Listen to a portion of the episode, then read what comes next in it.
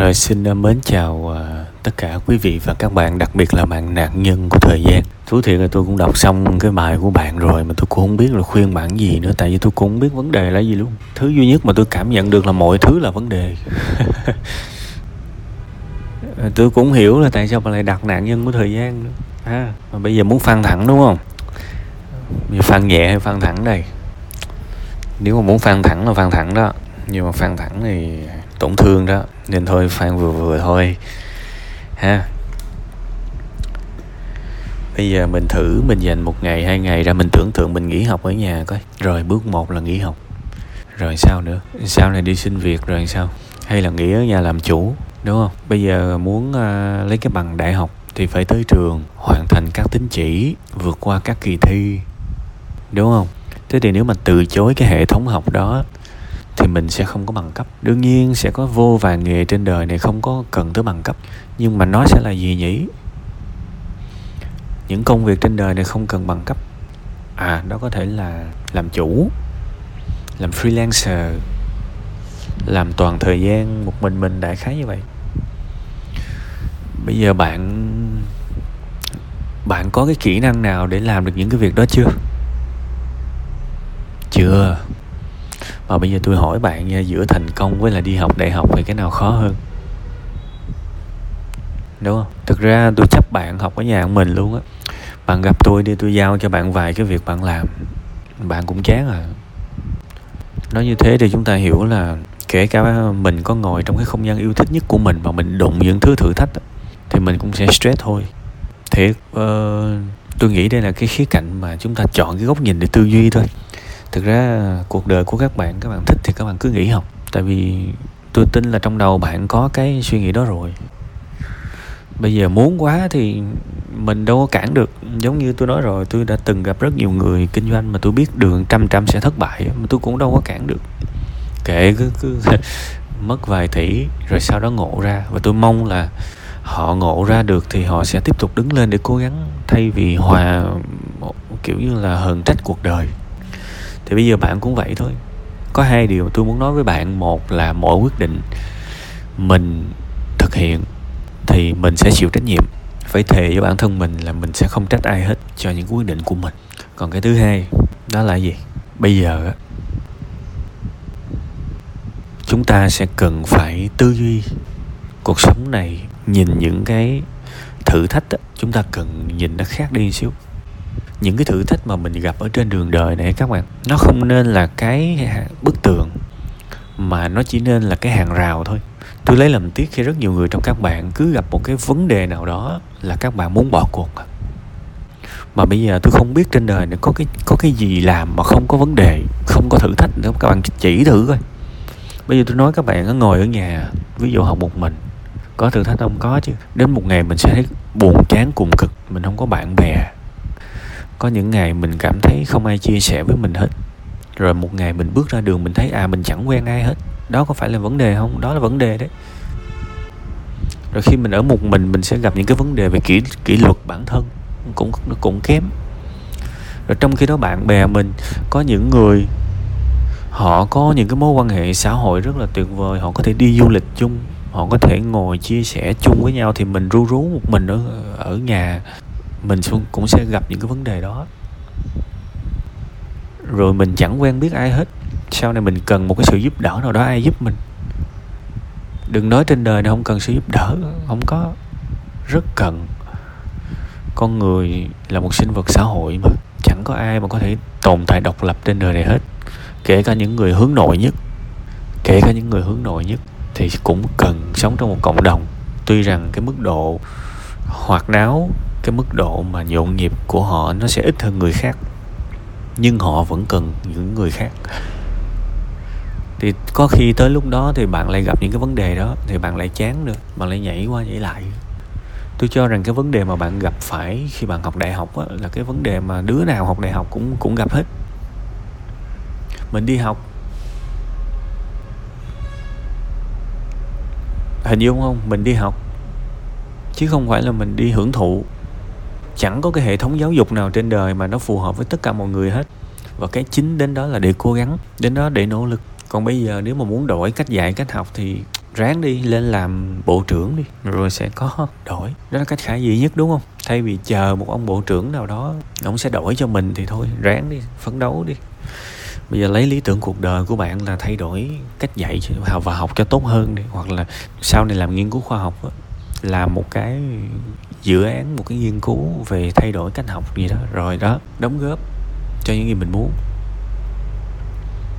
Chứ bây giờ cái thử thách của cái việc học này mình chỉ nên xem nó một cái hàng rào thôi. Ok tôi có thể vượt qua được.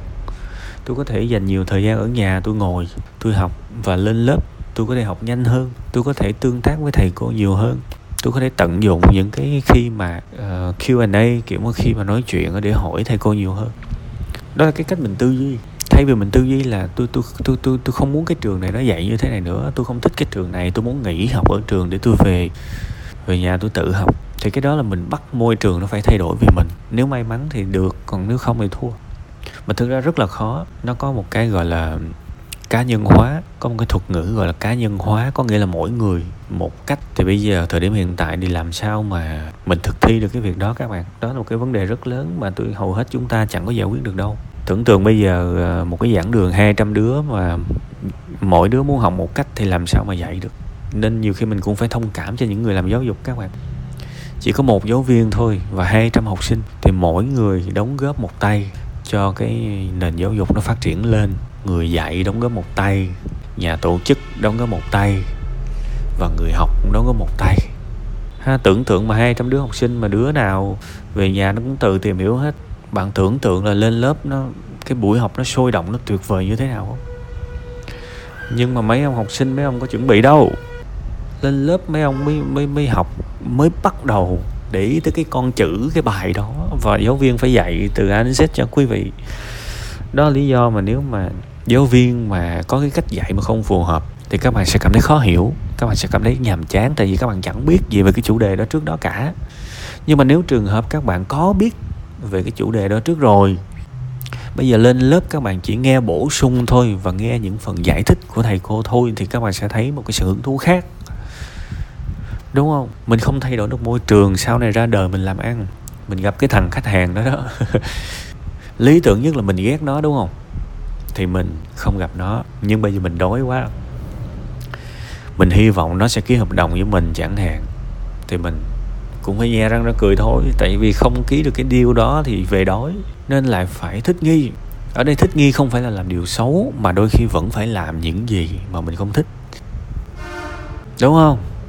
Con người phải linh hoạt, chứ con người mà cứng nhắc như một cái cây khô, đụng tới đâu người ta cũng bẻ cái rắc một cái là ra đi.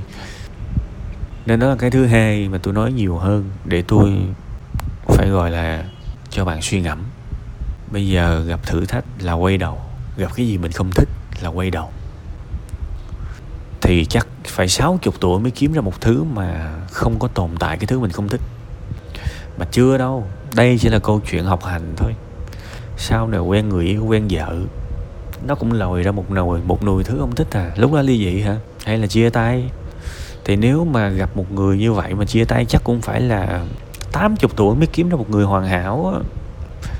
Người đó tên là Nguyễn Thị không tồn tại mình phải có cái nhìn về những thứ mình không thích. Nó hợp lý. Đương nhiên, tôi chẳng có thuyết phục bạn tiếp tục đi học đâu. Đó quyền của bạn. Chẳng bao giờ mà tôi phải nói người này người kia là phải làm chuyện A, chuyện B, chuyện C. Đây chỉ là những tham khảo thôi. Nhưng tôi muốn bạn biết rằng bạn có làm cái gì trên đời này bạn cũng sẽ gặp những thứ mình không thích thôi. Và đừng để số phận của mình giống như nhiều người là gặp cái gì cũng bất hạnh, làm cái gì cũng bất tâm, bất hạnh thở cũng bất hạnh. Thậm chí tôi thấy bạn bây giờ có mùi là, có mùi bi kịch hóa vấn đề rồi đó. Đặt cái tên là nạn nhân của thời gian, nghe cool ngầu vải đọc từ trên xuống dưới chẳng thấy có cái nạn nhân gì của thời gian đây hết. Còn cái việc mà tuổi trẻ muốn thành công thì tôi nói thật các bạn các bạn muốn cái khác, các bạn không có muốn thành công. Các bạn có hiểu thành công là cái gì đâu mà các bạn muốn. Thề với các bạn luôn các bạn chẳng hiểu thành công là cái gì đâu. Các bạn thích cái gì? Các bạn thích hào quang. Các bạn thích sự kính nể xã hội các bạn thích vị trí xã hội, các bạn thích sự giàu có. Các bạn thích sự tuân thủ, tuân phục và phục tùng từ những người xung quanh. Các bạn thích những điều đó. Chứ các bạn nào có biết là bản chất của thành công là lao động thấy bà nội luôn. Và phần lên đó, giống như tôi đã từng nói á, cái cái thành công đó giống như một cái máy xay vậy đó. Vô đó là nó nghiền nát các bạn. Nó nghiền nát các bạn. Chắc gì các bạn chịu nổi. Nên tôi hiểu những người như các bạn tôi tôi hiểu thành công trong mắt các bạn là cái gì, nhưng với những người như tôi tôi không dám nói là mình thành công. Tại vì thành công mỗi người một cái level. Nhưng mà tôi nói thật, những người như tôi, để gọi là đạt được cái thứ mà mình đã từng ước mơ nhiều năm trước thì tôi nói thẳng với các bạn luôn với tôi bây giờ thành công là nó nó, nó bình thường. Tại vì nó cực nó cực quá và mình đã hy sinh quá nhiều thứ trong cuộc sống của mình để thành công. Và tôi nhìn những người không thành công tôi giải thích được. Bạn cố gắng tới mức đó thì bạn gặt tới mức đó là đúng rồi. Làm gì bạn có cửa thành công. Còn tôi gặp một người nào đó mà tôi thấy họ quần quật quần quật cả về mặt thể xác quần quật cả về mặt tư duy thì tôi biết rồi sớm muộn gì thằng này cũng thành công à. Nên nó thành công nó bình thường lắm các bạn nó không có phấn khích kinh khủng như các bạn nghĩ đâu người ta trải qua bao nhiêu cái khó khăn giống như một người nông dân sáng 4 giờ dậy tưới nước rồi bón phân quần quật quần quật. Có phải là, là bón một cây đâu. Một cái khu vườn chẳng hạn một cái khu vườn bưởi một khu vườn cam vườn ổi chẳng hạn quần quật từng cây từng cây. Tới tới tới trưa tới chiều ngày nào cũng quần quật quần quật suốt mấy tháng trời. Thì bây giờ tôi tưởng tượng, các bạn tưởng tượng thử lần đầu tiên mà họ trồng ra trái thì tôi công nhận là họ vui. Nhưng mà nếu mà họ làm đi làm lại 10 năm và họ tích lũy được rất là nhiều tiền, nhưng mà tôi hỏi bạn cái việc mà sáng dậy quần quật quần quật, trồng cây ổi, chăm sóc mỗi ngày, rồi thu hoạch, rồi bán được có nhiều tiền, ok, thành công á. Tôi hỏi bạn, họ có còn phấn khích không? Phấn khích phấn khích cái con khỉ gì? Nói dân giả là cực thấy mẹ luôn thì thành công là đánh đổi là xứng đáng rồi nó không phấn khích. Còn những cái thành phần mà hiểu thành công bây giờ á họ hiểu vậy nè. Trong túi trong tài khoản có 10 tỷ mua chiếc mẹt. Tối uh, à, mua chiếc mẹt nhưng mà mua chiếc mẹt thể thao ha. Thôi BMW đi. Đổ mấy cái bô đồ tối chạy nẹt nẹt chạy qua trung tâm thành phố uống cà phê, bước xuống xe, mấy em ngồi uống cà phê nhìn lé mắt hả không? Rồi không chừng mấy em lại làm quen nữa. Rồi chưa tính mặc vest nữa. Rồi xung quanh nhân viên đồ gặp mình, chào mình. Cha mẹ dòng họ nhìn mình, ngưỡng mộ tại mình thành công mà. Tôi hiểu thôi các bạn nghĩ thành công là như vậy. Thì thực ra các bạn nghĩ, cái đó là một cái cái vẻ ngoài của thành công thôi. Vẻ ngoài của thành công thôi còn bản chất để thành công là phải lao động. Đương nhiên trừ những trường hợp mà cha mẹ để là của cải sẵn cho con cái rồi thì mình không nói. Còn còn hầu hết trường hợp các bạn thấy ai cũng vất vả cả, tóc người ta bạc hết. Đôi khi người ta mới 30 tuổi mà tóc người ta bạc rồi, người ta vứt hết những cái khía cạnh về tình yêu. Thậm chí người ta hy sinh luôn sức khỏe. Người ta cống hiến, tận hiến cho công việc hết, người ta thành công. Nhưng mà bạn phải hiểu là người ta thành công có nghĩa là người ta đã không thực sự, không thực sự sống. Nhiều người trên đời này thành công không thực sự sống các bạn.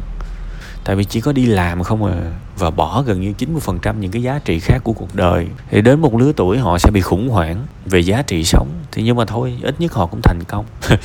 Nói để các bạn hiểu, còn đương nhiên tuổi trẻ mà, cứ mắc sai lầm, cứ mơ, cứ làm theo ý mình muốn. Nhưng mà đừng có có có quên cái câu đầu tiên mà tôi nói, mình lớn rồi, mình ra quyết định gì thì được, thì mình hưởng còn sai thì mình chịu, không bao giờ oán trách người khác nha. Làm được cái việc đó thì cứ thoải mái ra mọi quyết định mà mình muốn.